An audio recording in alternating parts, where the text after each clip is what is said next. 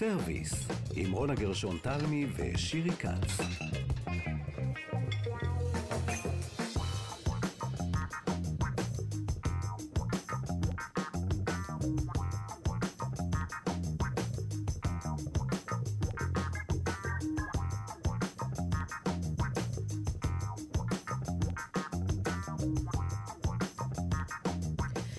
שלום לכם המאזינים, אנחנו כאמור כאן בסרוויס, איתי נמצאת שירי כץ, אבי שמאי וגם ארז שלום איתנו באולפן. שלום שירי. שלום אורנה גרשון תלמי. היום אנחנו נדבר על פרי שקוראים לו הזהב הישן נדמה לי, תכף נבדוק. נדמה לי שהזהב החדש הוא אבוקדו והמנגו שעליו נדבר הוא הזהב הישן. מכינים ממנו המון המון דברים, גם במטבח האסייתי, במטבח ההודי מכינים את הצ'טני, עושים ממנו מקפאים וגלידות, וגם אוכלים אותו ככה, הכי טעים לאכול אותו כקיפוד מנגו. פשוט, נכון? לעשות מין צורה של קיפוד, ואז הטעם שלו יוצא הכי טוב שאפשר. אז נצא לבדוק למה המחיר שלו גבוה כל כך, מה אפשר לעשות איתו, מה הן אמבה וצ'טני ומה ההבדל ביניהם, וכל אלה כאן בסרוויס. יפה, יאללה. סרוויס, עם רונה גרשון תלמי ושירי כץ. האורחת הראשונה שלנו, שירי. Uh, כן, מיכל וקסמן, אשת קולינריה, מחברת ספרי בישול, אני חושבת שהטובים ביותר באמת, uh, שיצאו בארץ לפחות, ובלוגרית. מיכל וקסמן. היי. שלום, שלום. אני רוצה להתחיל, כי אני גיליתי משהו ממש די הפתיע אותי. שאת, כן. מיכל וקסמן, התוודית אל מנגו באופן מאוד מיוחד. נכון. ספרי על זה. אז... Uh... הייתי ילדה בת מזל, ואבא שלי שעבד, ניהל אז איזושהי אה, חברה, חברת בניין אה, גדולה, נשלח לשליחות בלא אחר מאשר האי הקריבי ג'מייקה. איזה פרט אה, ביוגרפי מסעיר ואקזוטי. ממש, וכך זכיתי. עכשיו בואי אני אגלה לך עוד פרט יותר מסעיר, שאחותי הקטנה נולדה בג'מייקה והיא נושאת דרכון ג'מייקאי עד היום. וואו, זה בהחלט כבוד. לגמרי. לא יוצא לה מזה כלום למעט כמה זה מגניב. לגמרי. רסטות, רסטות. כן, סליחה. ממש. כן. וכך מצאתי את עצמי בין גיל חמש לשבע, אה, מבלה שנתיים בקינגסטון ג'מייקה. אה, שזה מקום שאי אפשר שלא לפגוש בו מנגואים על ימין ועל שמאל, כולל שבעה עצים שהיו רק בחצר הפרטית שלנו. אה, אז כן, בעוד ב- בישראל כמעט ולא מכרו מנגו בתקופה הזו, רק מי שאיכשהו היה באמת סוג של סטארט-אפיסט או חלוץ וגידל לעצמו, אה, באמת זכה למנגואים בשפע. וזה ו... היה מנגואים דומים למה שיש בארץ, או שזה היה משהו אחר? המון סוגים, המון המון, באמת, מכל הסוגים וכל המינים. מקטנים ועד גדולים, אין סוף. אה, שזה אגב אפשר לראות בכל הארצות האלה, מי שנוסע לתאילנד, מי שנוסע לברזיל, מי שנוסע, כל הארצות הטרופיות, יש בהם המון זנים של מנגו. אה, וכל זן עם הייעוד שלו, למעט לאכילה כשהם בשלים, שכל אחד בוחר מה שהוא אוהב, אבל נגיד אה, לכבישה או להתססה או לסלט או לקינוחים כאלה, כמו שהתאילנדים עושים מנגו סטיקי רייס, זה זן מאוד ספציפי. אה, וכולי. אצלנו זה, גם בארץ יש כבר לא מעט זנים, כן. אה, שיוצא לו לפגוש אה, מגדלים. אבל כן, שם זה באמת... אני חייבת להגיד שאת אמרת כבישה והתססה, ובאיזשהו אופן נורא הזכרת לי את אלוהי הדברים הקטנים של רועי ארונדוטי, ששם באה ממשפחה מדרום הודו, שיש להם מפעל שימורים כזה, שהם. כל הזמן נכון. כובשים.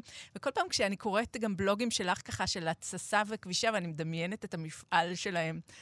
ספרי עליה באמת על התהליכים האלה. ההשראה של זה באה, האמת, אה, אה, מאוד מהבית. זאת אומרת, אה, סבתא שלי, הרומניה, הייתה עוסקת הרבה בשימור. בעיקר ממה שהיא גידלה בבוסתן, אז זה היה פחות ירקות ויותר פירות, אבל...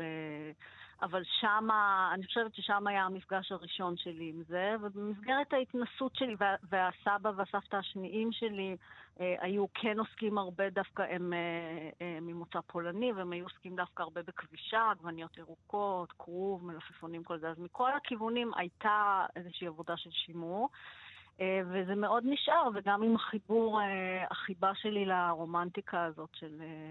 אה, מלאכות ישנות, מסורתיות, אה, של איזשהו שימור בכלל של אה, מסורות של אוכל, אז כן, זה משהו שמאוד מעסיק אותי. וספציפית העניין של המנגו הירוק הוא מאוד רלוונטי להודו, כי הם עושים מזה את המנגו פיקל, שאני גם התנסיתי גם בו, יש אפילו מתכון בבלוג בשנים האחרונות, שזה מאוד נחמד. אז רק תסבירי אבל מה זה, למי שבכל זאת לא מכיר. אז תראי, יש כל מיני. הפיקלים ההודים זה איזושהי התססה במלח עם ייבוש בשמש, ואחר כך עם הרבה תבלינים חזקים ושמן. אה, יש גם כל מיני צ'טנים שהם עושים ממנגו ירוק. אה, כשמדברים על אה, מנגוים שמיועדים לסלט או להתססה, הם צריכים להיות בוסר בוסר ברמה שאין בהם צבע צהוב ואין בהם מתיקות בכלל בכלל. למה, כמה... מיכל? כי ברגע שמתחילים להתסיס פרי שהוא מאוד מאוד בשל, עובר תהליך אחר לגמרי. קודם כל הסוכרים נכנסים להתססה ונוצר גם איזשהו by-product של אה, אלכוהול, ומעבר לזה בעיקר הוא נוטה להירקב טיפה, הוא מקבל טקסטורה מאוד מאוד רכה. בגלל זה גם התססה של עגבניות אדומות לא דומה להתססה של עגבניות ירוקות, למשל. דברים כאלה.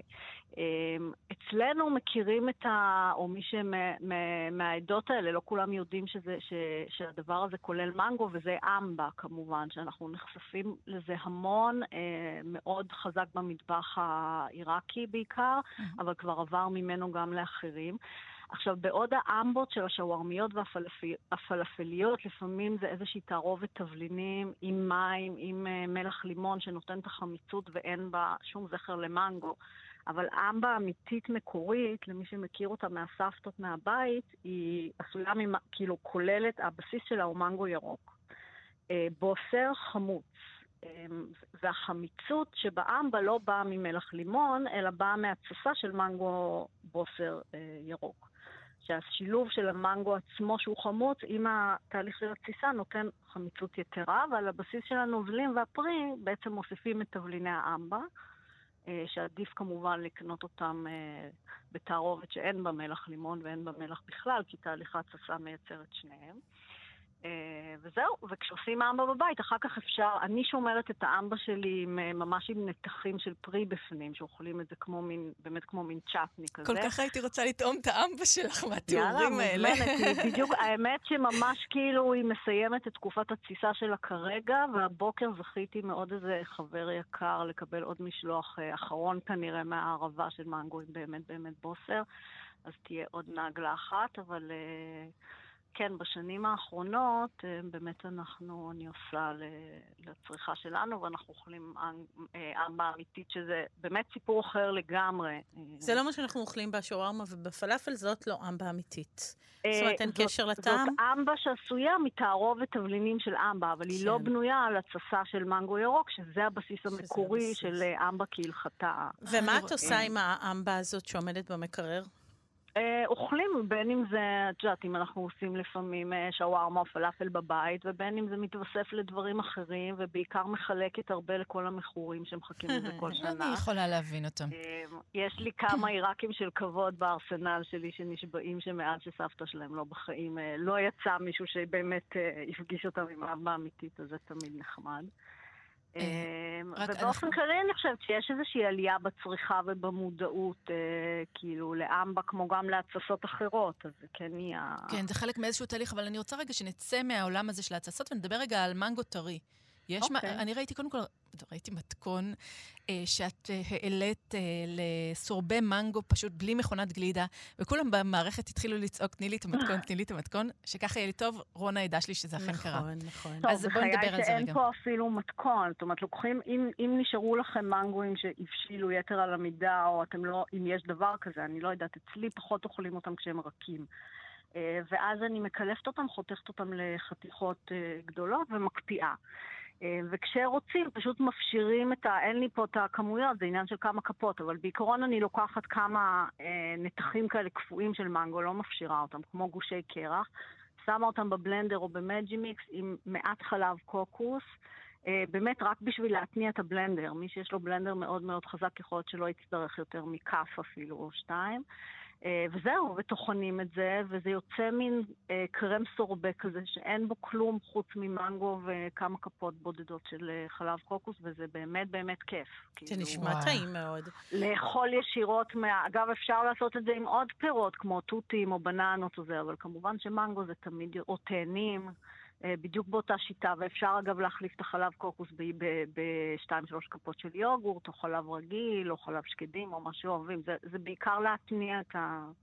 שלא ייתקע המכשיר. כן, אני חייבת להגיד שדיברנו עכשיו על uh, קינוחים, וראיתי גם באיזשהו מקום מתכון לאלו-אלו. שזה מין קינוח פיל... פיליפיני כזה, אני לא יודעת אם את מכירה את זה, ואמרתי, אוקיי, מישהו חייב לפתוח דוכן כזה בתל אביב בהקדם האפשרי. האמת שאני לא מכירה, פחות מכירה מהמטבח הפיליפיני. אני כן מכירה ומאוד אוהבת uh, מנגו סטיקי רייס, אם כי בביקוריי האחרונים בתאילנד למדתי להיות די בררנית גם uh, בעניין הזה, כי באמת זה מאוד משתנה באיכות המנגו ש... שמשתמשים בו. אמ, כן, אבל את יודעת, באמת אני חושבת שמנגו הוא כל כך קינוח בפני עצמו, זה מצחיק שאנחנו, כש... אה, בג'מייקה היינו ילדות, היינו יורדות לחצר ואוספות ופשוט אוכלות את זה כמו תפוחים מהעץ, עם הקליפות ועם הכל. עם הקליפות? כן, וכשחזרנו וואו. לארץ, אה, לשמחתי לשני הסבים שלי, ששניהם היו חקלאים, הם היו חלוצים. לאחד היו שני עצי מנגו מאיה, ולשני היה עץ אחד לא של מאיה, של זן פחות מוצלח, אבל בכל זאת. אמ, וכן הייתה לנו איזושהי אספקה, אבל מכיוון שהיו מעט, אז כאילו היו שומרים ומחלקים את זה בין הנכדים, פורסים את זה, ו... ואני תמיד הייתי זוכה בגרעין, כי סבא שלי היה אומר שהוא יושב ומחכה לראות איך אנחנו אוכלות את, ה... את הגרעינים והקליפות וכל ה... כאילו, אבל היום זהו, היום זה נגמר, היום הילדים שלי כבר גדלים על מנגואים באמת כמו כל פרי אחר. זאת אומרת שמקלפים ולא אוכלים את הגרעין, זאת הכוונה? אה, לא, שזה פשוט נפוץ. מאוד זמין, אז הבנתי. אין את הציפייה הזאת שיחלקו לך כל פלח ומי יקבל עוד סנטימטר ומי יזכה בגרעין ומי... התשוקה הגדולה הזאת. כן, יש פחות, אה, זה יותר זמין, מן הסתם אה, פחות מרגש קצת, אבל עדיין מאוד מאוד טעים. טוב, אז ריגשת אותנו ועשית חשק לאמבה הזאת ובכלל. מיכל וקסמן, אשת הקולינריה, תודה רבה על השיחה הזאת. תודה לכם. תודה. להתראות. ביי. אנחנו ממשיכות uh, ונכנסות לתוך uh, עניין החקלאות, uh, גם סביב המחיר שדיברנו עליו קודם, uh, רונה. כן. Uh, ממשיכות עם uh, אבי אייזנברג, מנכ"ל צמח אבוקדו. שלום, אבי. שלום וברכה. שלום רב. אז אמרנו בתחילת התוכנית שמנגו הוא הזהב הישן, מכיוון שהייתה תקופה שפתאום אבוקדו היה הזהב החדש עם המחירים הגבוהים שאי אפשר uh, להתקרב, ופתאום מנגו היה קצת יותר נגיש. זה עדיין נכון? בטח נכון, מה זה מנגו בכלל לא יקר? אני לא יודע למה אתם אומרים שמנגו יקר. תלכו היום ל... גם לשווקים, גם לרשתות, מה זה, מנגו נמכר בסביבות עשרה שקלים? אה, אני חושב שזה אחד הפירות הכי נגישים שיש היום. אני לא חושב שבכלל אה, אפשר לחבר אותו בכלל אה, כפרי יקר. פרי טרופי, מדהים. טוב, תלוי, לא מזמן עשו בוויינט איזו כתבה על זה שהם קנו ב-40 שקל קילו, והאמת שבתל אביב הוא עדיין די יקר. כן, כנראה צריך... תלוי איפה אתה קונה. תראו, כל פרי שקונים אותו ממש בתחילת עונה, כמו... כמו שמדברים עכשיו על אבוקדו ב-60 שקלים. אין, אין פרי על העצים אז ברור לחלוטין שפרי הוא יקר, אבל עוד, תמתינו עוד חודש וחצי, אז רמת המחירים היא, היא הרבה יותר נגישה, אבל בשורה התחתונה, מנגו, ברור שבתחילת העונה, לפני שבאמת מתחילה העונה, אז יש מעט מאוד פרי, וכמו כל, כל דבר בעולם, ביקוש והיצע, כשיש מעט אז המחירים עולים, אבל היום מנגו בסביבות עשרה שקלים, פרי מתוק, מדהים. רגע, אבל בדיוק אמרת ביקוש והיצע, כמה מנגו בעצם מגדלים בארץ? אה, קודם כל, רוב המנגו גדל באזור שלנו. אנחנו מצמח, שזה אזור אה, צמח אבוקדו, אנחנו כל האזור של סובב כנרת, מרבית המנגו אה, גדל באזור שלנו. הוא גדל גם בערבה, גם בנגב, אבל בהחלט מרבית המנגו בארץ, שרק שתדעו שישראל היא הנקודה הכי צפונית שמגדלים בעולם מנגו. זה פרי טרופי, כמו אבוקדו, נכון. פרי טרופי. והכל פה סובב כנרת, משהו שהתחיל בעמק הירדן, פה בצמח לפני לא מעט שנים. לא מעט, אבל גם לא כל כך הרבה, נכון? זה פרי די כן. חדש באקלום שלו בארץ. אה, עשרות שנים רבות. משנות לא- ה-80 כזה? אה, אפילו קודם. אפילו קודם, כי קודם הוא כן. פחות היה מפורסם אולי, פחות נפוץ גם. נכון, תגיד נכון. רגע, אבל לא גילית לי, אז כמה אתה מעריך שהם מגדלים, וכמה מתוך זה מיועד לייצוא וכמה לצריכה מקומית? אה, ככה, מגדלים בארץ משהו כמו 40 אלף טון.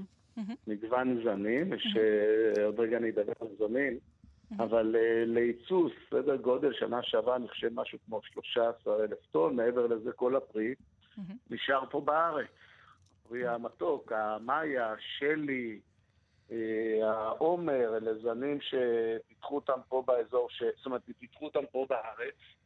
יש זנים גם שהגיעו מחו"ל, כמו הטומי או הקנט או הקיט, אבל אה, יש פה זנים שהם זנים צבעוניים מדהימים, שהם פיתוח ישראלי, שנמכרים ב...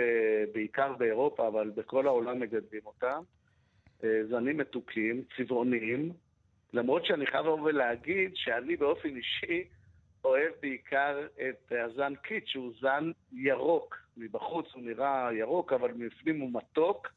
פרי באמת מדהים, אה, הכי טעים שיש, אבל בארץ אה, בדרך כלל אוהבים שהפרי יהיה לו צבע, ולכן... למרות אה, שהוא יכול להבשיל גם כשהוא ירוק, שאולי זה סוד כזה שאנחנו לא, יכולים לגלות לאנשים.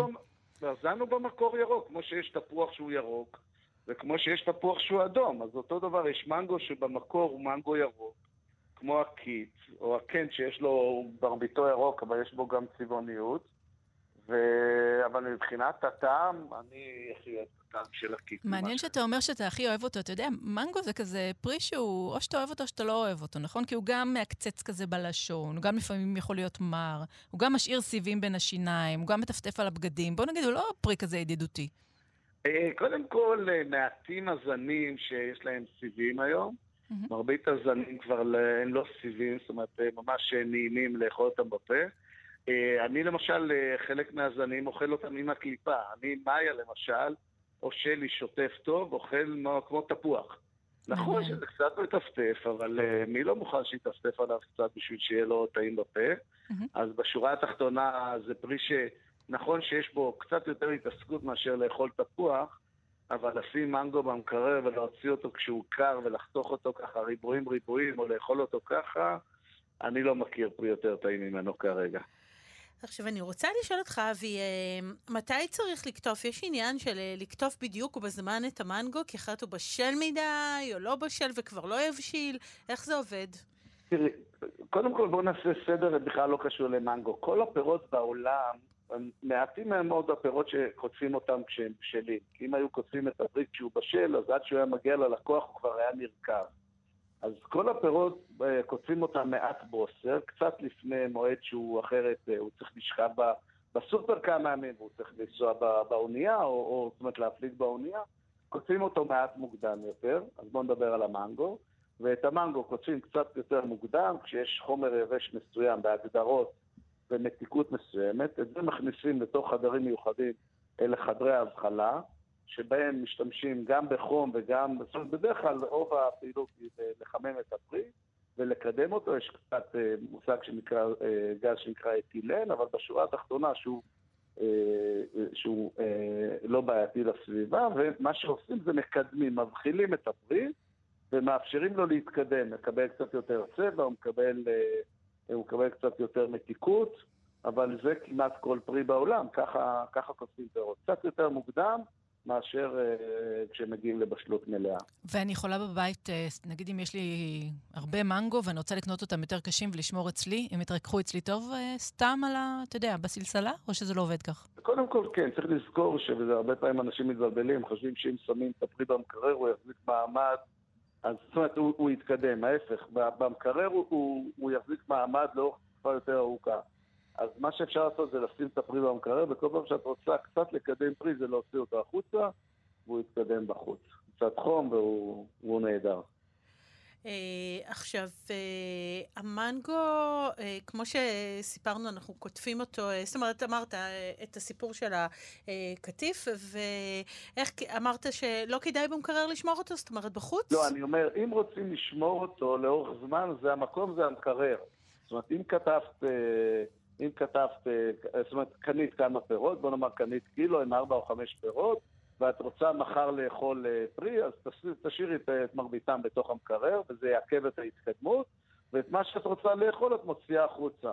אותו דבר למען האמת באבוקדו, זאת אומרת, אם את רוצה לשמר אותו לתקופה יותר ארוכה, לשים במקרר, כי אז הפרי פחות מתקדם.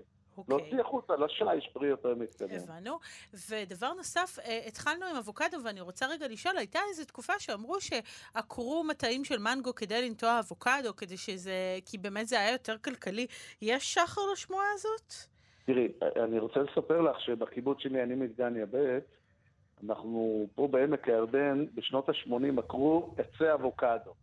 היו זנים שלא התאימו לאזור, אה, אה, למדו איך אה, לגדל לאורך השנים. לאורך השנים באמת לא הצליח כל כך האבוקדו, כמו שהיום הוא כבר הזהב הירוק.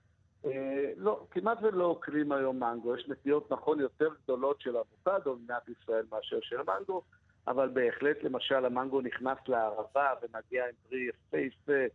מתוק ומוקדם, הוא גדל היום בנגב ומגיע לתקופות יותר מאוחרות, לספטמבר ואפילו יותר מאוחר. פה באזור שלנו, באזור צמח, אה, המגדלים פה בעמק הירדן, אנחנו כותבים את הפרי מסביבות יולי עד ספטמבר. זה, זה, זה סך הכל מדובר, מדובר כאן בשלושה חודשים, תקופה יחסית קצרה, אבל המנגו גדל גם באזורים אחרים, כמו שאמרתי, בעמק, בארץ. אה, אבל אני לא מכיר את הסיפורים של העקירות של, אה, של מנגו לשים אבוקדו. היום אה, אבוקדו הוא טרנד, הוא טרנד ונוטעים אותו בכל מקום, אבל עדיין יש גם נטיעות של מנגו בארץ. שאלה אחרונה, אתם מרגישים את השפעות מזג האוויר, האקלים על המנגו? קודם כל, כן. גם למנגו חם, וצריך לזכור, הוא פרי טרופי, והוא ככל שחם אז הוא מתקדם יותר גם על העץ אה, וגם אחרי קטיף. צריך להחזיק אותו בקירור. אה, בכלל, חם פה בארץ, אני לא יודע אם אתם יודעים, אנחנו אה, שוכנים פה ב...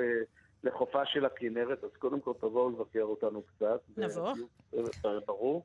ולמרות שחם, שוב, על העץ עדיין הפרי יודע, יש פרי שיודע להחזיק מעמד לאורך זמן יותר ארוך כמו השלי, ויש פרי שברגע שחם לו אז הוא רוצה שיכתפו אותו ויכניסו אותו למקרר. אבל uh, יש פה מגוון מאוד גדול, למשל בצמח אנחנו מגדלים, uh, אם זה השלי, אני אומר עוד פעם, או העומר, או הטומי, או הקנט, או הקיט, או המאיה, יש פה זנים מדהימים לאורך זמן. בדרך כלל מתחילים למען האמת עם השלי ועוברים לטומי, יש פה מין תהליך ומסיימים עם הקיט. Uh, אבל בשורה התחתונה מדובר בשלושה עד ארבעה חודשים של פרי מתוק וטעים. תאכלו מנגו. נאכל, אותנו שכנעת. הזמן, כל הזמן. אבי אייזנברג, מנכ"ל צמח אבוקדו, תודה רבה על הריאיון הזה. תודה לכם. תודה, להתראות, קיץ טוב, ביי ביי. שף אה, שחף שבתאי אה, משוטט אה, לא מעט בעולם, הוא עובד גם במסעדת מיס שנגחאי, אני מקווה שאני אומרת את זה נכון, הסינית שלי לא משהו, וגם Pop and Pope בתל אביב. שלום. שלום שחף. אהלן. מה שלומך שחף? הכל דה בסט. אבל אנחנו תופסות אותך בישראל או באסיה כרגע? בישראל, בישראל. תמיד חזרתי ממרוקו עכשיו. אה, יפה, מגוון. כן, כן. אז רצינו לדבר איתך מנגו, ובמטבח האסייתי יש המון מנגו. מאיפה מתחילים? וואו, בוא נתחיל בזה וידוי אישי, כשהייתי ילד בקיבוץ, בגליל העליון, אז ליד הכנרת, המטעים שלנו, של המנגו, אז אני כבר יש לי רספקט לשיחה היום. בתור ילד, כל הבגדים שלי יש כתמים. כל הבגדים של הבר מצווה יש בהם כתמים של המנגו. וואו, איזה כיף. היית אוכל אותם עם הקליפה או שמקלף אותם? מקלף, מקלף, אבל... אה, אבל אה, את יודעת, אולי עכשיו נתת לי רעיון. כן, לא, כי שמענו כבר היום בתוכנית. מהמרואיין הקודם כן, היום דיברנו כן. על זה. תגיד, אה, אוקיי. אבל באמת, איך מתייחסים אל המנגו במזרח הרחוק? כמו שאנחנו, או שהוא יותר חלק אינטגרלי מהבישול? אה, וואו, אז קודם כל מנגו, אני אגיד לכם, תראו, בגלל שאני גר בשנגחאי ושם בעולם הסיני, המנגו מקבל כזה כבוד, זה כבר מתחיל באריזה. הוא כבר מתחיל, מנגו הרי עטוף דבר דבר ברשת, או כמו בכוסית כזאת של נייר, כמו של שוקולד, אה, כדורי שוקולד. מנגו במכירה שלו הוא כבר מקבל רספקט אחר. הוא מקבל איי-קלאס יותר מהפירות האחרים, הוא מקבל כבוד יותר מהפירות האחרים, והוא ארוז הרבה יותר בצורה, הוא קצת שחצן. הוא קצת פרי זה. אה, מבחינת בישול עם מנגו, וואו, אני יכול לדבר איתך עכשיו שעתיים, ואני דווקא אשמח לספר לכם דווקא חוויות מדרום מזרח אסיה לעומת צפון אסיה. קדימה, בוא נעשה את ההשוואה הזאת. יאללה, קדימה. כן. קודם כל, קודם כל המנגו, אצלנו בראש הוא תמיד מגיע כקינוח, כמשהו קר, כמשהו מתוק. משהו לא נכון דווקא להתחיל, אני אתחיל עם המלוח. אוקיי. Okay. אחד הדברים הכי כיפים לאכול זה גריל של ירקות או עוף בתוך דימסם. מנגו, אנחנו עושים קוביות של מנגו, מכניסים לדימסם עם טעם של גריל. אה, לקבל את זה עם טיפה רוטב סויה, אין דבר יותר טעים ממנגו. אשכרה כופתאות בצק שבתוכן מנגו. מנגו, אבל עם טעם של גריל, בדרך כלל אנחנו עושים או עוף, או ברוקולי, או פטריות, פטריות שיטקי מוקפצות, אפילו בווק, נכנסות ביחד עם קוביות מנגו לתוך הדימסם, מאדים אותם, וביחד הרוטב שמגישים בצד הוא רוטב של סויה וחמת בוטנים. המנגו לא הופך לממרחי כזה? הוא נשאר קובייה קשה? הוא הופך להיות, הוא הופך להיות רך, למשל, הוא, הוא, הוא לא הופך להיות ממרח, זה היופי. את יודעת שאחד המנות... הסלט אצלנו במסעדה בשנגחאי, אחד הסלטים הכי מוצלחים, זה סלט של סלט מוקפץ, עוד פעם עוף או דג, בדרך כלל אנחנו עושים אותו עם דג, דג מוקפץ בווק עם אבוקדו, קשיו, שמים בו צ'ילי, ובדקה האחרונה אנחנו זורקים קוביות של מנגו, מקפיצים אחת, שתיים, שלוש, והמנגו הופך להיות, פשוט יודע לספוח את כל הטעמים אליו, הוא הספוג הכי טוב, כי הוא יודע לקבל את הטעלים של השמן סומסום ושל הצ'ילי והכל, ומנגו זה אחד הדברים, הוא כמו הלטאה של, זה, הזיקית, לא לטאה, זיקית, סליחה, שהוא יודע לקבל, כל טעם שתתני לו, הוא יקבל אותו באהבה. שחר, המאזינים מאבדים את ההכרה מהתיאורים שלך, אתה לא יישאר לנו מאזין. לא, זה דבר נורא, זה נורא כיף. מנגו, מנגו, הוא יכול ללכת עם כולם, אין לו הגדרה. הוא כמו... מה, זה כמו טופו, נאמר?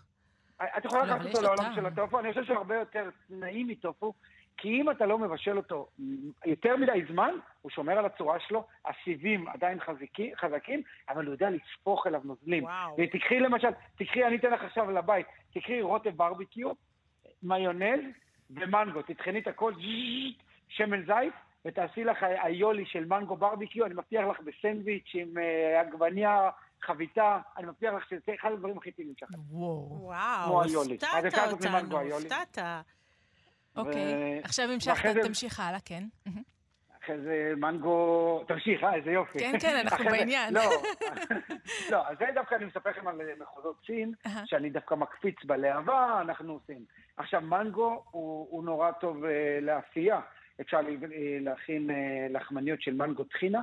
אם אתם עושים לחם עם טחינה, מנגו, מחית של מנגו, תאפו לחמניה של מנגו טחינה, אתם יכולים למלות אותה מפה עד אמריקה בדברים, אפילו להמבורגר. שאתה הוספת לבצק עכשיו את המנגו, כן. זה מה שהסברת. את, כן. מנגו וטחינה וה... לבצק? כן, כי מה שקורה, הטחינה, סופ... הטחינה ומנגו ביחד, זה מתחבר טוב, כי אחת יודעת לקבל את השנייה. ואם את מוסיפה לה קמח, שמרים, מים, שמן, אז זה מנגו וטחינה, יוצא לך לחמניות רכות, כמו לחמניות חלב כאלה, ואתה פשוט שם בהם, אתה יכול לשים בזה נגיד המבורגר, או אתה יכול לשים בזה, אה, אה, אמרתי קודם חביתה, אבל אתה יכול אפילו לקחת אה, פרוסות של כרובית, לטגן ולהכניס לתוך לחמניית מנקו, יוצא נהדר. וואו, איך זה שאין דברים כאלה פה? שחף, למה אתה לא מביא לנו אה, ל Pop and Pope או למסעדה אחרת את הדברים האלה?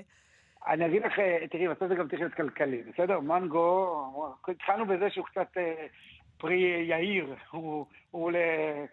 כשיש סלסלת פירות ויש בה מנגו, נכון, היא תמיד נגמרת ראשונה. נכון. המנגו תמיד נגמר ראשון. כן. מנגו זה statement. כן.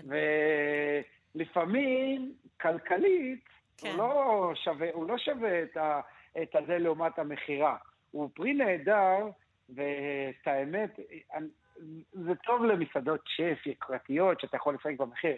לא תמיד, לא תמיד הוא, הוא פרי כלכלי. הוא רווחי, כן, הוא, הוא לא כלכלי, לא- הבנתי. לא...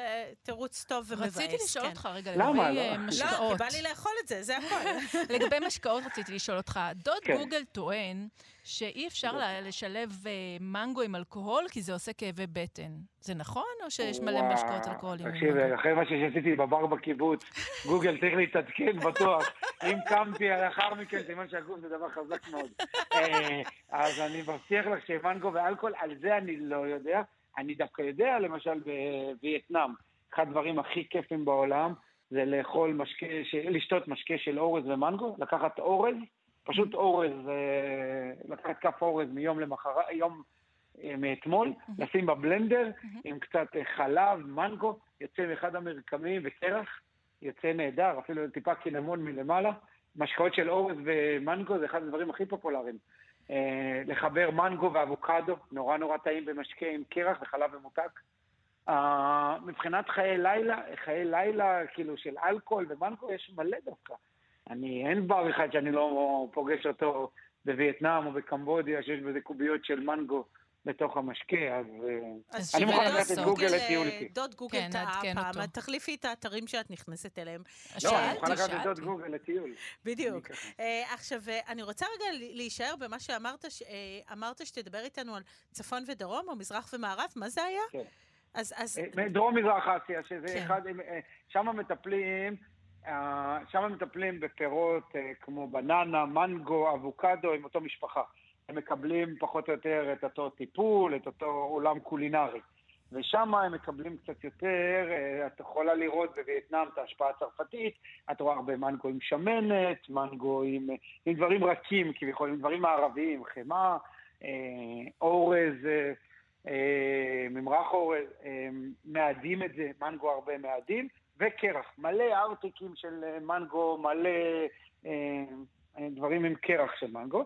תעלי לצפון, אה, דרום קוריאה, יפן, אה, תלכי לסין, מנגו כבר הופך להיות אה, חלק אינטגרלי מעולם הבישול, המנות העיקריות, מנות ראשונות, הוא, הוא, פתאום הוא מקבל סויה, הוא מקבל שמן סומסום, הוא מקבל טעמים כאילו צ'ילי, פתאום מנגו וצ'ילי, ו... ואם תחי באמצע, תאילנד וזה, מנגו זה אחד הדברים הכי טובים, זה סלטים של מנגו עם, אה, עם דגים, אה, כל, בעולם הזה, באמצע, באמצע אסיה, אם אני לוקח את תאילנד, אה, ינגון, בורמה, שם אחד הדברים הכי זה, זה סלטים של מנגו, עם רוטב דגים, צ'ילי, שום, מנגו, שום, צ'ילי, יוצא סלט נהדר. נשמע אוקיי. אני מעולה. הולכת אז הביתה באמת, לנסות את זה. רוחב יריעה אדיר. זאת אומרת, לקחת אותנו אה, בכל החלקים, ומהמתוק אה, לסלטים, אה, באמת רוחב אדיר. אה, וואו, הפתעת אותנו כאן עם דברים יש עוד מלא שנשמעים... דברים. דרך אגב, את יודעת שיוצאים לדייט בהודו, אנחנו יודעים, להביא מנגו זה כאילו רספקט. לפעמים אה. אתה מביא פרח, אני זוכר, אני כל כך הרבה ראיתי, היה לנו מסעדה ב-2005 בבומביי, כל כך הרבה ראיתי אנשים באים לדייט ראשון במסעדה עם ארגז מנגו, וואו, הלב נמר. יואו, זה מקסים. איך היא סוחבת את הארגז אחר כך הביתה? הוא. סוחב לא, לה. אבל יש ריקשה, יש ריקשה. אבל תחשבי שאת יוצאת לדייט ומביאים לך ארגז מנגו במקום פרח. וואו. מקסים. אותי זה היה קונה. מיד חתונה. מיד חתונה. בטח, גמרנו. חתונה. יום שף שחר שבתאי חתונה. היה מה זה מרתק. תודה כן, רבה. תודה רבה. כיף איתכם. ביי, ביי, ביי. וואי, ושירי, גם נשים יכולות לסחוב ארגז מנגו. מה זה? את עכשיו אמרת שאנחנו חלשות. אבל בדייט, לא אמרתי, אבל בדייט, מי רוצה על לסחוב הראש, ארגז שמים בדייט? את הארגז, חוזרים הביתה מאושרים. אז שירי, אנחנו אה, מגיעות אל האייטם האחרון, ואנחנו מדברות על אמבה עכשיו? תשמעי, אה, זה יותר מסובך מזה, ואם שמת לב, כל השירים היום הכילו את המילה צהוב, כי באמת זה זאת הייתה תוכנית עם המון צהוב, אבל לא צהוב את. מהסוג הלא נעים. ואנחנו ממשיכות עם אה, אה, אדם שהוא גם סומליה, גם אנתרופולוג של יין ואוכל, אה, גם מהאוניברסיטה המרכז האירופית בווינה, פרופסור דניאל מונטרסקו. שלום לך, פרופסור. שלום לכם. שלום, שלום. אני אז- חייבת להתחיל ולהגיד שזה הדהים אותי, הסיפור של האמבה, ואני אגיד לך למה. כי אנחנו כאן עובדות הרבה על סיפורים של אוכל, והמון פעמים אנחנו שומעות אה, דיבורים על ניכוס של אוכל, שהיהודים ניכסו אוכל של ערבים מקומיים. והנה אתה נותן סיפור שהוא לגמרי תשליל של הסיפור הרגיל. בהחלט. ה- הסיפור של אמבה הוא קודם כל, אה, א', יש לו נגיעה אה, יהודית עמוקה, ובעיקר הוא מצביע על אה, שתי דרכים להסתכל על אוכל.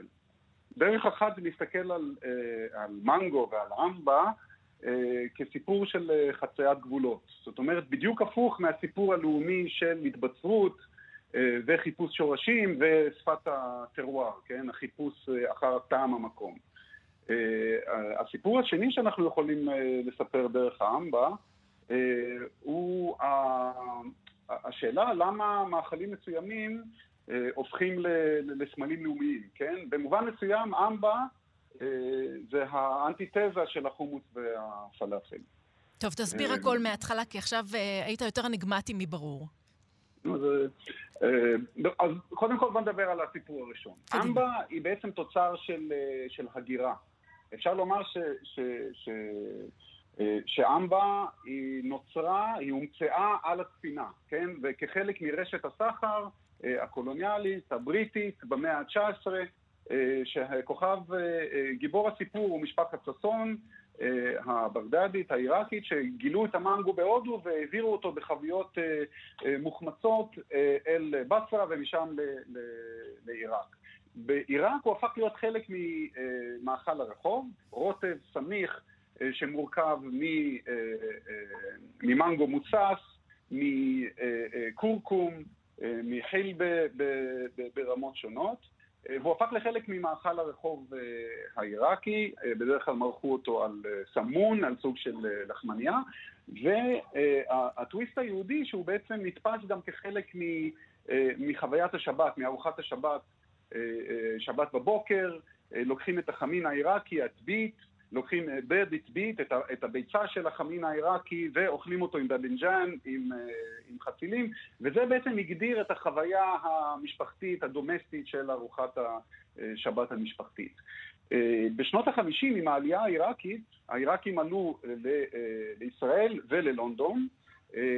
בעצם העיראקים שמגיעים לישראל מביאים איתם את האמבה, וזה נשמר במשך עשור לפחות כחלק מה, מה, מהמטבח המשפחתי.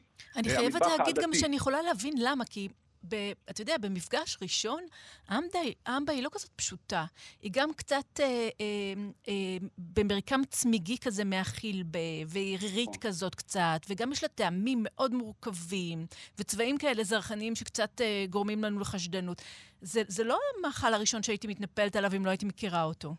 נכון, אבל אנחנו רואים באמת מבחינה היסטורית את הקשר בין הקולינריה העיראקית לבין, אה, אה, לבין ארצות המזרח והודו באופן אה, ספציפי, אבל השינוי קרה באמת, נקודת המפנה קרתה באמת בשנות ה-60, כאשר אדם בשם סביח חלבי מחליט להוציא את האמבה מחוץ לספירה המשפחתית ולמכור אותו לנהגי אוטובוס ברמת גן.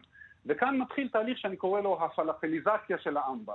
האמבה מצד אחד יוצאת מגבולות המרחב העדתי העיראקי ומגבולות המשפחה אל הרחוב, ומצד שני נכנסת אל תוך הפיתה. וכאן אנחנו באמת מדברים לא על ניחוס תרבותי, אלא על uh, המצאה ישראלית. Uh, הפלאפליזציה של, ה, של האמבה ושל הסביח אפשר לסביח ולאמבה, סליחה, לאמבה לנדוד מהמנה העיראקית, הסביח, אה, שהיא מנה ישראלית כאמור, אל הפלאפל והשווארמה כיום, ואפילו לחצות גם גבולות לאומיים. אה, רגע, אבל רק נעצור ונגיד שאנחנו מוצאים אותה באמת בפלפליות, על ה... בחוץ כזה, כמו קנדמנט, כאילו מונחת בחוץ בתוך בקבוק פלסטיק, וכל מי שרוצה להוסיף לעצמו, לתגבר לעצמו את המנה, הרבה פעמים יכול לצד אה, טפטופים של טחינה, ואז הטפטופים נעשים צבעוניים. אין ספק שאמבה היום... אה, מאיר אדוני הגדיר את זה כאומאמי של המזרח התיכון. זאת אומרת, אמבה היום עונה על צורך ישראלי מאוד עמוק. אה, אני קורא לזה יהדות החריף. הישראלים, מה שמבחין את המטבח הישראלי המתהווה, הוא באמת העוצמות שלו. אוקיי? יש פה איזשהו רפרטואר שהצרכן שה, הישראלי מחפש, והוא ניכר בעיקר בעוצמות, כן? ש... מה שנקרא במטבח צרחות. אמבה היא חלק מהחיפוש הזה, כן? רגע, אבל הזכרת, דיברנו על פלאפל והזכרת את אה, מאיר אדוני, שזה גם חלק מהסיפור. כאילו שף, שף של מטבח עילי, מתנשא, מולקולרי, אה, מצליח בעולם, ואנחנו מדברים על פלאפל, שזה אוכל רחוב. איך, מאיפה נכון. החיבור הזה קורה פתאום? אז מצד אחד יש לנו אה, התפתחות של מאכל רחוב עממי ופופולרי, שחוצה גבולות, זאת אומרת גם פלסטינים צורכים אמבה היום, ומצד שני יש לנו תהליך שאפשר לקרוא לו הגורמטיזציה של האמבה. וכחלק מתהליך הגורמטיזציה, אמבה עולה שלב. במשלב, ה... במרחב האוכל, אמבה היום היא כבר לא רק חלק מה... מ... מ... מאוכל הרחוב, אלא גם מסעדות גורמה. בארץ ובעולם, כן, מחנה יהודה בלונדון, אה, זהב של סלומונוב בפילדלפיה. בלונדון זה Palomar, כן. כן, כן, חבורת מחנה יהודה, ושם בעצם אנחנו מדברים על טרנספורמציה של השימוש באמבה. כן, אמבה ב Palomar מוגשת עם תמנון, זה כבר הופך להיות חומר גלם שאתה משתמש בו בעוצמות שונות כדי להעשיר את, ה, את המנה. אפילו ב Trader Joe's, אתה יכול היום באינטרנט לקנות, לקנות שקית של אמבה שבאמת ממותגת כישראלי. עכשיו, מה, מה מעניין כאן? שהשף סלאח קורדי מיפו אמר לי פעם, אמבה זה הישראליזציה שלי, אמבה זה הישראליות hmm. שלי. אף אחד לא תובע בעלות על אמבה, משום שאמבה היא מספרת סיפור של הגירה. ולכן במובן מסוים יש פה איזשהו חיבור אה, שלא קיים במאכלים שנתפסים כלאומיים, כן? לאמבה אין שורשים. אבל זה לא בעצם ניכוס של. ההודים? סליחה על ההפרעה, זה לא... לקחנו מהם משהו? לא, לא, כי בעצם מה שקרה כאן זה טרנספורמציה מוחלטת. אין אמבה בהודו. יש עם, עם במהרטי זה מנגו, אבל הטרנספורמציה שעבר, העם, שעבר המנגו בתהליך ההחמצה, בתהליך העירוב עם התבלינים הספציפיים ללחך העיראקי ובתהליך ה- הייצוא עם העלייה וכמובן הגלובליזציה היום, הדבר הזה אין לו כמעט שום קשר. אה, אה, זה כמו שלא- לומר שלפסטה האיטלקית יש קשר לפסטה הסינית. יפה. זאת אומרת, הגדול השונה על הדומה. אז עכשיו החלק השני, אנחנו תכף לצערי צריכים לסיים, החלק השני של הדברים שרצית לומר. החלק השני של הדברים שרציתי לומר מתייחס לשאלה שהיא הרבה יותר רווחה, רחבה. זאת אומרת, השאלה שאני מנסה לשאול את עצמי זה למה חומוס ופלאפל דווקא נתפסים כביטוי של איזושהי זהות מקומית, כן? גם זהות פלסטינית או ערבית וגם זהות ישראלית היום, כן? ולמה מאכלים אחרים לא מקבלים, לא זוכים לקנוניזציה הזאת. אה, והטענה היא שמוצרים שמזוהים עם טרואר, כן, עם אותו מושג צרפתי של ייחודיות, אה, מאפיינים רק מוצרים שיש בהם קשר אל המקום, אל האדמה. אה, וכאן אין לנו את זה. זאת אומרת, את מה שמוגדר באנגלית, ה-someoreness, הוא מאוד עמום בהקשר של האמבה. מצד אחד הוא מבטא איזושהי אה, אה, היתוך ישראלי, מצד שני הוא מבטא בעיקר היסטוריה של הגירה. כשאתה מסתובב בלונדון, גם בקרב הקהילה המוסלמית העיראקית, אתה פוגש אמבה, ודווקא אמבה יכולה להיות אה, דבק מחבר במובן מסוים. אה, ולכן אה, מה שאני קורא לו יהדות החריף אה, עושה שימוש יצירתי באמבה, מבלי ליפול ל, ל, לשדה המוקשים של ה- הניכוס ה- הקולינרי. אני חושבת שדבק מחבר ביותר ממובן אחד לגמרי. פרופסור דניאל מוטרסקו, תודה רבה. תודה לכם. תודה, תודה. תודה גם לארז שלום ולאבי שמאי שהיו איתנו, מנגו, אמבה, היו פה כמה דברים שעשו לי תיאבון. פתחו לגמרי את התיאבון. תודה, שירי כץ. תודה, רוני גרשון תלמי. להתראות לכם המאזינים, קיץ נעים.